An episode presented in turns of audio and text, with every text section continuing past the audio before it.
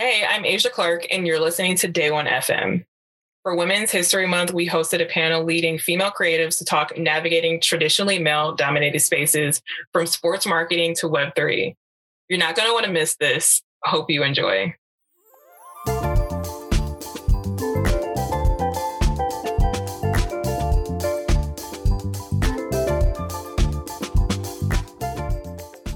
Welcome to today's panel on female creatives and navigating traditionally male dominated spaces. I'm so excited to introduce three truly awesome women killing it on their respective industries. To start with, we have Christine Chow. Christine is a director and photographer who tells stories that inject color and magic into ordinary circumstances. She's created visually amazing stories for brands such as Bindery and American Express. Next, we have Kristen Kuzemko. Kristen leads the Liminal Collective charge for media content and community and has abundance of experience in brand marketing, creative, and strategy work. And last but not least, we have Chelsea LaSalle. Chelsea is a San Francisco based brand and community strategist specializing in Web3 content. Previously, she led the brand design at Acorns, Sakara Life, and freelance for D1A. So, with all those intros out of the way, I want to turn it over to our speakers to tell us a little bit more about their career paths. Um, how did you get to the current point in your careers, and what is the most rewarding moments you've had so far? So, Christine, we'll start with you. Awesome. Thanks, Nisha. Hey, everyone. Excited to be here and be part of this panel. Uh, happy Women's History Month. Uh, like you said, my name is Christine. I'm a director photographer. Um, I'm calling you from New York here. I work a lot between New York and LA. Um, and yeah, I've been at Bindery, uh, partner with Day One for about eight years now. Uh, so been such fun collaborating with the Day One team. Uh, yeah, but for me, my career, I've been in the film media world this entire time, just at different capacities and scales that's led me to directing. Um, I went to school in upstate New York, um, Ithaca College, uh, where I studied marketing and advertising, and I kind of always had the side hobby of uh, photo and film. And then, so about 10 years ago, I started working kind of in the larger blockbuster film sets, realized that wasn't like the career path I wanted, and found this like nice little niche uh, where my intersections of like uh, passion for film and also brand came together, uh, where I started working in house producing content for uh, a wellness agency and then Birchbox. Um, and then 2014, relationship with Bindery began, uh, where I started off as an associate producer and then began to direct and uh, photograph. And it's just been so much fun.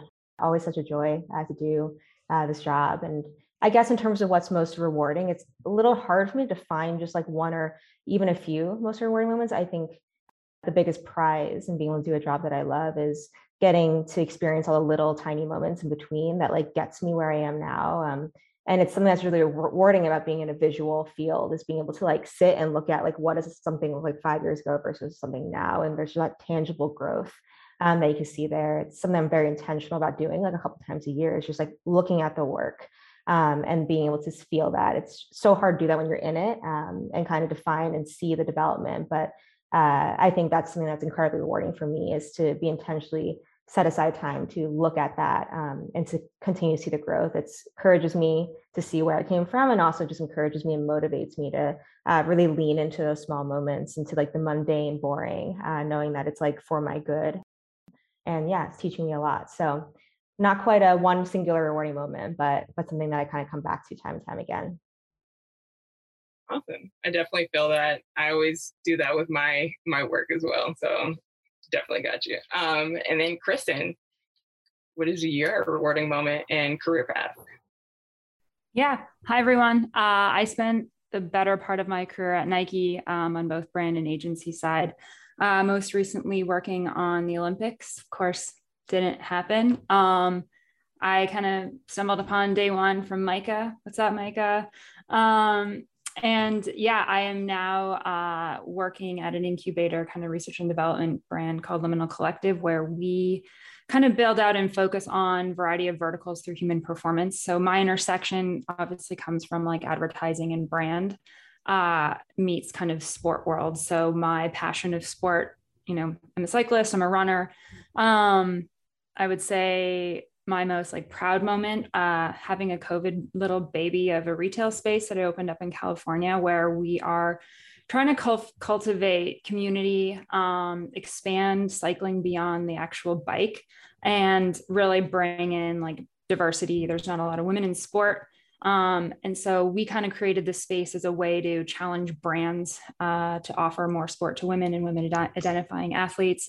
Um, we everything we have in there is 50 50 so we will only bring in brands that make equal amount of clothing for women uh, same with events um, and our programming is really developed around um, mentorship advocacy uh, and and product for women. So i would say like that's been a challenging couple eight months but uh, you know it's been a really rewarding way to kind of give back to the communities that i've been a part of. Oh, congratulations Thanks. on that um, and then Chelsea, what is your rewarding moment in career path? Of course, I'm muted. Hey guys, um, nice to meet you all. My trajectory has been anything but the norm. So back, let's say 2011, um, I actually started in design and moved to San Francisco and started working for Everlane. I was their third employee, um, and that was kind of like my foray into the design world and I actually got sick of design and wanted to do something else. And because I was working in fashion, I started fashion blogging and beauty blogging. And I actually ran this blog for five years and I was getting 100,000 page views a month. And, and it was this like beautiful, like love child of mine that was like, between you know branding and marketing and learning how to use instagram for this thing before it was used how it is now um, and then after five years of that, I was like, I kind of want something new. So let's go back to my roots, which is design. Um, so I came back into the design world. I started working for consumer packaged goods, doing a lot of like brand, creative, creative design, creative strategy, direction, art direction, and um, started working for Sakara Life, which is a really big meal delivery company based in New York City. They're pretty highly well known. And so I ran all of their brand design and did all of their photography and again wanted to do something else. So I got into fintech and I was able to work for one of my good friends at Acorns. And he was running brand design at the time. And I came in knowing nothing about finances or anything about this world. Um, kind of especially as a woman because we're not taught these things we're just not so I, this is something i wanted to like come in and harness and figure it out so i got to build out this brand design team and work really closely with the product design director and the vp and i worked there for two years managing a team and during the pandemic, I left. Um, and I started working for a, a, mental health startup during that time. And in between it, crypto and Web3 kept coming up in my, like, just my orbit. And my mentor is a guy named Ben Pieratt. He started this website called Supply many moons ago. And he got me into the Web3 world. And um, I started freelancing and kind of learning about crypto and cryptocurrency and like what this new world was going to be and i again just find my i felt i felt myself falling into it and design started to be less of my passion and it was more about brand and creative and community building kind of back to my roots of blogging building these communities and getting like all of these cool creators together. And in February, it kind of all came to fruition. And since then, I've been building communities and doing brand strategy for a bunch of different big NFT collections. And I'm I'm kind of doing big partnerships between them and doing collaborations between artists and facilitating just like straight up art, like back to like 90s, where we're all just trying to be artists and it's fun again. And we're excited about the internet. And so yeah, now I work in Web3, just doing straight up creative strategy and, and community building, and it's amazing.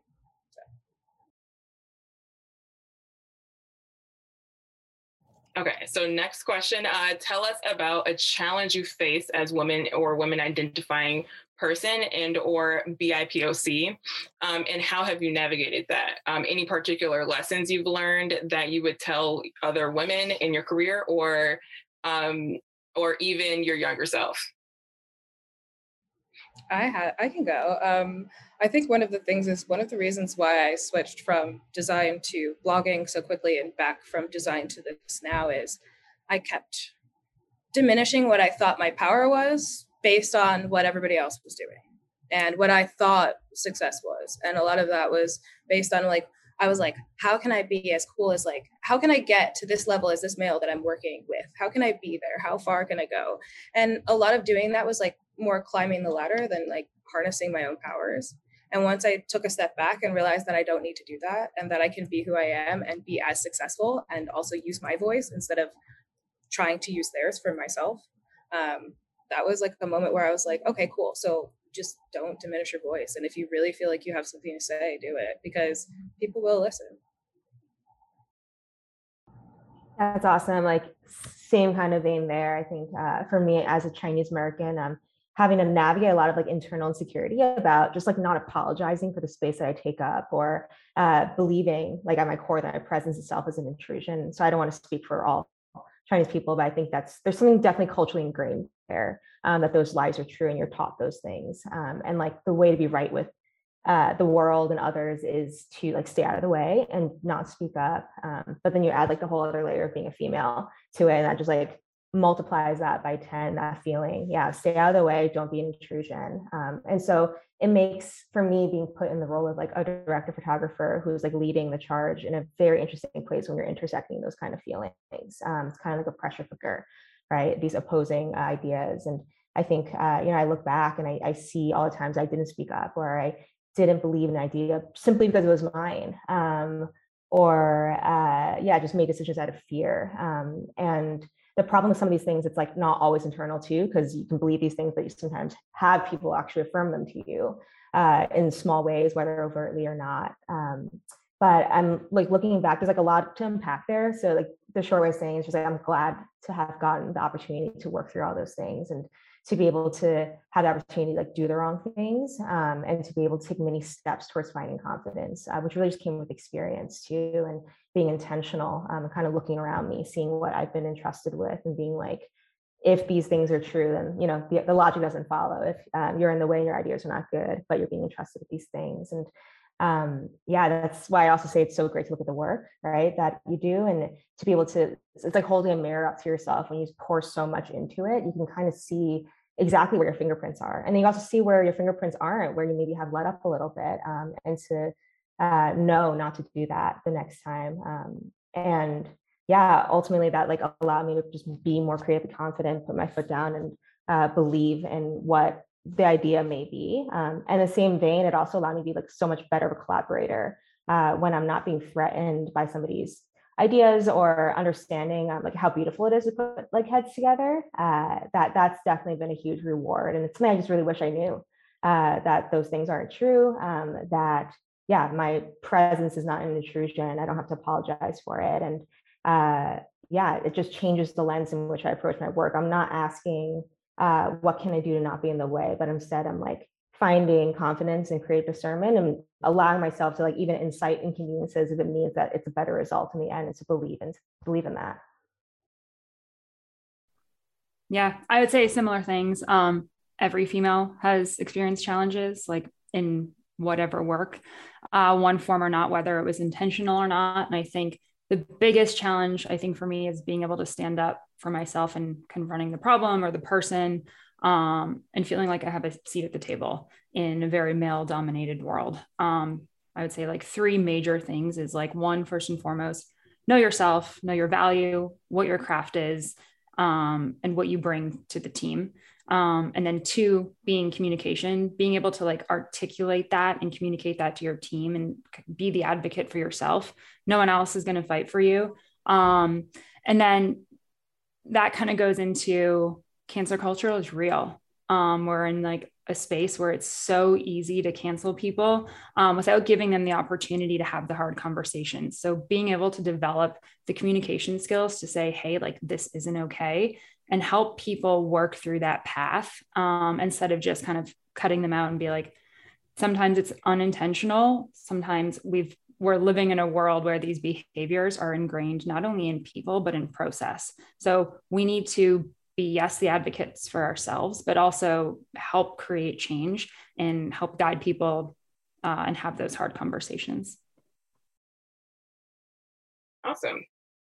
Um, so have has there been a moment in your career that you've had to um, speak up or stand up for your point of view um, as a woman or person of color um, and then how was that received we can start with Christine for this one. Yeah. Um, I'm trying to think hard for this, and, and there's for sure some moments, but I, I, think in general, just reflecting on this question allowed me to be like very thankful for the journey I've had so far. Where I started off um, at an agency and then like at Birchbox, where it's very like women centered, women led, and then um, coming over here to Bindery, uh, just kind of seeing how in so many instances there's like a culture and a pattern in which good decisions are being made high up and very early on to kind of prevent a disconnect between who the work is being made for and who is in charge of telling the story. Um, I think that's just been massive, um, and us being able to like facilitate good storytelling. It's it's not only about like the integrity of the process, which is which is crucial, but it also makes for better work. It's a win-win. And um, and in those instances where I've had like weird things said to me or I've had to speak up, I'm thankful that it's been received in the long term.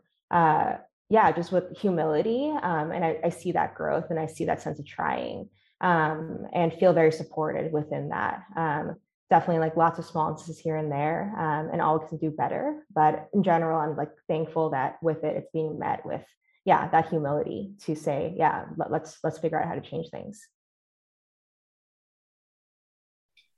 I would say a really interesting one um, that comes up a lot in both my like side hustle and my current job is around data and insights. Um, it's so easy to be like, well, the data is telling me like women are not interested, or the data is telling me that women are not engaged, or the data is telling me that, you know, whatever it is. And it's, well, that's because there isn't a space created for women for example, at the store, it's, hey, we are 50 50 no matter what in the product we bring in. And it's like, well, we sell through men's product a lot quicker than women's. And it's like, well, yeah, that's because there's more men on bikes. We haven't done a good enough job, whether that's through our marketing efforts or creating a space where women feel safe. So I think like it's hard to fight against data when it's right there in your face, whether it is kind of like that emotional connection or like what's right versus what's wrong. So um, I feel like that's been a really challenging one to navigate, at least for me, uh, the past couple years. Um, yeah, I guess for me, I definitely have. I think a woman working in fintech to start has been, it was always hard.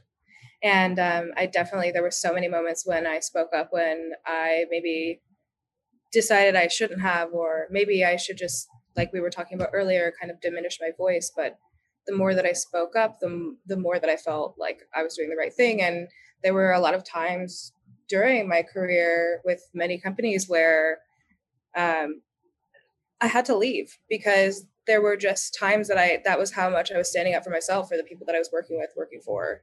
And I think that's just the type of person that I am. And which is why I've gravitated towards Web3 in this stage of my life, is because a beautiful thing that started to happen is that Web3, gender doesn't matter. So nobody's thinking about that. Everybody's thinking about what you can bring to the table and what you have and like who you are as a person. And it's less about like what you identify as and what you do and like like what you bring. And I think so I guess for me, it's like, yeah, I've had to speak up a lot in my life, which has brought me to where I am, where I don't feel like I have to anymore.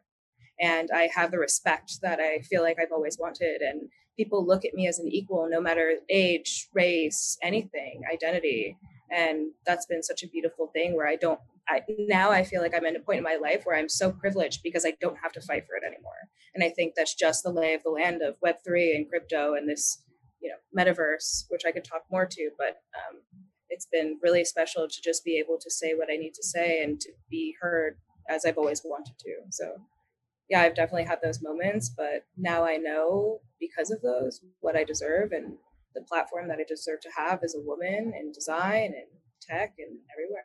So, yeah. So, like, as you guys reached your point in your careers where you guys feel like you were making moves or making changes in your um in where you work, uh, do you feel that the industry has changed over the past few years, um, or it's more equitable for women, or do you see it being the same in the fact that you guys are in really male-dominated careers? I can't speak to what I'm doing, and I can't speak to anything else. But I would say for Web3, it is changing the lay of the land for kind of everything. It is a space where there are all of these new like female artists who are just like coming into this platform and and like selling these like giant NFT collections that are like making money and changing communities and changing people's lives and bringing so much to the internet. I think, you know, one of the um, one of the collections that I'm working with right now, Galverse, is if it's a friend of mine, Emmy. Her name is Emmy. She's been working in um, Japan. She lives there, and her best friend is this incredible illustrator. And she doesn't speak any Japanese, but she speaks through her art. And so Emmy is kind of like the forefront for this project. And Akaya gets to show her art and share her art and share her love of what she wants to share with the world without even needing to speak to anybody. And this is the type of collection that is resonating with not only women, but everybody else in the space. And it's kind of beautiful to see any type of gender, any type of person like rep a female profile photo just because they love the art. So I think in Web3 it is changing. And I think like women are starting to be more recognized for the things they can bring to the table, whether that's art, strategy, marketing, kind of literally everything. And I think it's it's really cool. And I think that's not going to stop happening. And I think it's going to start to set a precedence for the rest of tech in general. Yeah, I would say I'm um, in two industries that are changing, just not quick enough. Obviously, advertising um, is like a very male dominated world. Women at the top are few and far between. Um, yes, it is changing. And then, of course, sport. Um, I think what's really interesting, of course, you can lead with like hiring more women, whether that be whether creatives, if you're doing female campaigns or leadership at the top. But I also think things that I think about a lot as a business owner and marketer is around um, products advocacy, mentorship, process. And I think like all of those things need to work in tandem in order for there to create change. Um, if you look at Adidas, for example, they're starting with product and creating, you know, bras across the table for all women, but they also just launched a new safe running campaign and they're recognizing issues specific to women um, in extracurricular sports. So creating a program for women to be able to feel like they can be safe when running at night. Um, you know, there are, you know, programs out there from Stanford now to, to help with the gender bias and you know gender gap in data and so i think that's a really important opportunity um, at least in marketing and strategy when you rely so heavily on on insights is how do you make sure that you're creating data uh, that is speaking specifically to women. So um, it's happening and it's slowly changing, uh, just not quick enough in the two industries I'm in. Yeah, thanks for sharing that. Um, similarly, in film photography, um, it's it's interesting kind of seeing change, uh, but also uh, having to lean into some of the uncomfortable conversations of how can we do better in these places. Um, you know, looking at what a set looked like over a decade ago when I first stepped on, and now there's for sure market change, um, and it's really encouraging to be able to like hold a call sheet up with the names of the crew and just from there see uh, how much better that is, and and it's just required lots of intentionality. Um, it's required drawing lines in the sand. Um, it's required making uh, yeah resources so that we don't have excuses anymore. Um, and I think like within the context of conversations, I always say it's like so crucial that we're patient uh, because it's not a sprint. We're going after and not looking for short-term change or hitting magic numbers. We're trying to uh, create long-term change where like available consideration pools um, have grown and people are developed and there's opportunity. Um, and so I'm very hopeful uh, as we continue seeing those changes. Um, but yeah, I've seen that within that growth requires a lot of um, intentionality and leaning into uncomfortable things uh, to make sure it's not just a desire, but actually an action. Nice. Um, so I know change has been a, a definite theme going forward. Um, and I know we talked about this a little bit before we started, but how has the pandemic affected your career? Um, was it good or bad? Did it make you more resilient? Um, and then has it caused you to prioritize more things or were there any lessons that you've learned um, that you can apply post pandemic yeah, I would say like as a whole, like across the board, what I've heard is it was the first time you could see all the faces on Zoom. I think it was a huge slap in the face to see who your teammates were, like physically looking at you rather than sitting around a table. So I think um, over the past two years of just like understanding who your teammates were um, and increasing representation, like first and foremost. Um, I started a new job in the pandemic, which was kind of wild and crazy. I went from a huge, massive corporation where I was like a small fish in a big pond to pretty much a startup that I was the first female hire um, and the first non partner hire. So really challenging space to kind of just be a part of. And we're fully remote. So never met my team in person uh, up until probably about six months ago. But I think I'm really lucky. I work at a brand in a company that, you know, is puts the human in the center of everything that we do. And it is all about increasing longevity and human potential, not just through the lens of sport, but holistically. And I'm so thankful to be a part of people who continue challenge process and and projects. So uh yeah. I can go. Um, yeah, the pandemic has drastically changed what I was doing. At the start of it, I was working at Acorns, and now I'm community building in Web3. So I think a lot of that is to say when, you know, when we were all kind of isolated in our homes, one of the things that I longed for the most was community, companionship, friendship while we're like going through this like very hard thing. And I think I went back to my roots, like I was talking about earlier, of wanting to build communities and wanting to grow these networks and relationships of people who have the same interests. And it kind of led me back to that. And I stopped thinking about what I thought I wanted just to make money or be liked by my peers and instead started to do the thing that brought me joy and brought other people joy and now is bringing so many people joy and that's it's so much better and i i feel so thankful because it let me like we were talking about again earlier have my voice once again and find that through the pandemic which is something that we can all attest to was so incredibly hard and being able to find something so valuable in that and to build something so valuable from that was more important than any d- design title I could possibly have. And I needed to learn to be okay with that. And I did.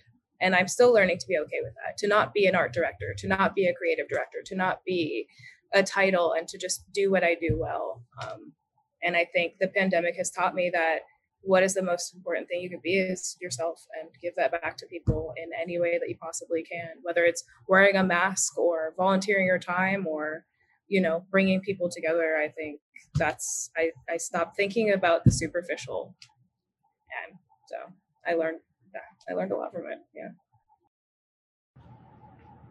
And same vein, just lots of positive things, lots of negative things. Um, but for me, uh, being able to have like a huge impact on the work itself, if we narrow down on that, I remember um, one of our executive producers at Bindery Carter sharing with me very early on um, how this pandemic would be sort of like this great equalizer for the industry, um, at least in film, um, because for this like that prolonged time during lockdown, we wouldn't be able to hide behind like big fancy equipment to tell stories. Um, and everyone was kind of put on the same level there. Uh, when it came down to it, is like, is it a good story?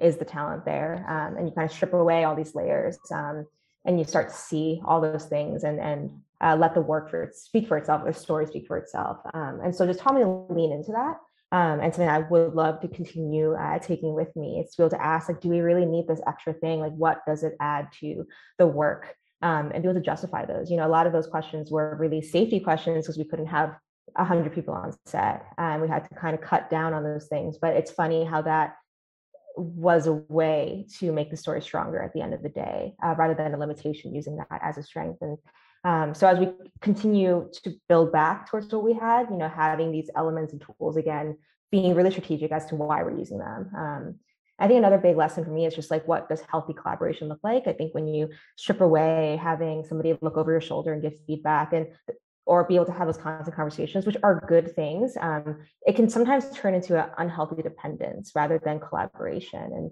uh, I think over the pandemic and having to be so intentional about setting up a call or uh, trying to make schedules work, you kind of have to sit and be like, is my work speaking for itself? Like, is it good? Rather than having to wait for that feedback to build confidence, which is incredibly empowering as well. Um, so yeah, definitely learning how to collaborate in a healthy way to be able to value it, um, to not like fear it, and also uh, to be able to like let my own confidence speak when uh, when it comes down to the work, the work itself. Nice um, going off script a little bit, but I love the way that you guys are talking about your job. So I want to get deeper into that. Um, I know there was um, storytelling and nostalgia um, that you guys spoke about. So I wanted um, I wanted to know how did um, nostalgia, how did change your story? Uh, or I can't speak. Um, how did the pandemic affect um, how storytelling worked? How did it affect um, the way that Web3s, you see that um, the content being created there? Um, so, how did that affect you in your marketing and sports and directing and art? I think for me, it was like Web3 started to remind me of DeviantArt and it reminded me of MySpace. And it reminded me, like we were talking, of just straight up nostalgia. And and I was reading The Artist's Way earlier this year, right before I started um, getting into Web3. And one of the the prompts that she has is like, do something that you would have done, like think about a thing that you wanted to be as a child and do that. And part of that was like always curating and being around art, and that's what I started to do. And uh, and so it kind of led me back to my passions where they lied. And i wasn't a designer for the money and i wasn't a designer for the title anymore. I was a designer for the art. I was like back where i like i was like a kid in the craft store being excited about using all of these creative mediums and seeing all of these artists create things from 3d or photography and being able to showcase their art and harness that. And i think the nostalgia is that like i remembered that we can create art for art it doesn't have to necessarily be about money. It doesn't necessarily have to be about a title. We can just make art for art again. And if we can make money off of that amazing. But that's not why people in web3 are doing it. Like we're really here because we care about bringing back the passion to the scene. And i think it all lies in how we were as kids you know as creatives. Um, and it's kind of like hitting that nerve and we're getting excited. So I think in terms of that, yeah, like I think nostalgia is the reason why we're here. And you can see that in the pixel art. We're going back to like old school Nintendo days, like 8 bit character styles and like really cool stuff that we haven't, or like, like Galverse that I mentioned earlier is like, it's harping on 80s and 90s manga and anime. Like, we're going back to where we came from when we were kids. And like the fact that this is cool again, the fact that we can like make this a thing and connect with one another and make money and and also like serve good like another nft project woodies they just planted over a million trees and they're an nft project. So it's it's really cool to see how we're not only you know coming back to our roots but quite t- honestly that too and and just putting good towards the world when this entire Ukraine thing started to come to light, all of the artists that I knew just band together and made some of the biggest projects and sold as much as they could and donated everything to Ukraine. And that's incredible. So it's not only just for the art, it's for the greater good. And we're all looking out for each other. So I think the nostalgia is like, we're not judging anybody anymore in the Web3 space. We're all here for the right things, usually. I can't talk for everybody. I can talk for the people that I know. So. Kristen, how did the pandemic affect um, the content being created in marketing and sports marketing? Yeah, I mean, in my current role, uh, we do a lot of in person events. We work with top tier athletes, um, creating training programs, like holistic training programs for people like Eliud Kipchoge or like Felix Baumgartner. Um, and we couldn't train with them one on one. Uh, we couldn't be in facilities with them, yes, from a physical perspective, but from a storytelling perspective, everything moved to Zoom. Um, and they're just like, there isn't, it, it loses the magic. You don't get to capture and be in person to tell those really unique stories, capture the magical moments um, where they break through. Uh, so that really shifted. And you know my whole company doesn't have a p&l we are not trying to sell you anything. Essentially we are here to democratize learnings and insights through science and practitioner and so not being able to have the practitioner piece to go along with the science piece really i guess put a barrier on how we tell stories. We we we essentially have stopped. Um, now that it has started production has kind of begun again but we've kind of shifted the way that we approach uh, democratizing these insights. So instead of you know doing a six-part documentary series um, on Netflix, maybe we're kind of turning to Google Scholar and relying a little bit heavier on the on the science um, and insights piece. So um, I'm eager to get back on set or out in the field, however you call it, to like start capturing more of those human stories. Nice. And then, uh, what about you, Christine? Yeah, I mean, it's it's really interesting. Film, photo. At the end of the day, you need a camera pointing at something. Um, at least in production, right? It's a it's a in person uh, job, and it requires lots of people to do well. Um, in in most or many cases, at least um, in the type of work that I'm used to be do used to do. Um, and so there is an aspect of developing and uh, figuring things out over Zoom, or even maybe having a director on Zoom or like a DP on Zoom, things like that. But at the end of the day, a camera needs to be set up and needs to be pointed at something or to shoot something. We need things in front of the camera. Um, and so it's really hard to do fully uh, remote, uh, which means that we had to lean into uh, post production only kind of uh, approaches like animation or uh, using yeah using existing assets things like that but at a certain point it ran out right so um, just really challenged us to do a lot with very little. Um, and for me, and, and, this is not every for everybody, but I just really enjoy going back to my roots of like being very hands-on. Um, I was like raised by parents who are both creative, and so I learned to use my hand. I taught to use my hands to do things, and it was just really fun. You know, beginning the uh, pandemic, figuring out how to rig things myself, or how to uh, light something, or how do we get just five people in a room, and like how can we make them do multiple jobs and have them be really excited to do it? Like how do we empower small teams to um, do things, but also not to get ahead of ourselves and doing too much, right? Kind of go back to what I said before, like really challenges us to look down and go like, what is most necessary here to make something great? Um, so definitely thankful for how the pandemic challenged a lot of what we did and how we did it prior to. Yes. Um, so we have two minutes left. So I want to close it out with a hearty thank you. Um, I had a great time speaking with all of you. You guys have done and are doing such amazing things. Um, and I can't wait to see what you guys do next. So thank you so, so much for joining us for our panel and happy Women's History Month for everyone. Thanks for listening in. Be sure to check out more on d1a.com forward slash perspectives and sign up for our bi weekly newsletter to get the latest trends and insights directly to your mailbox.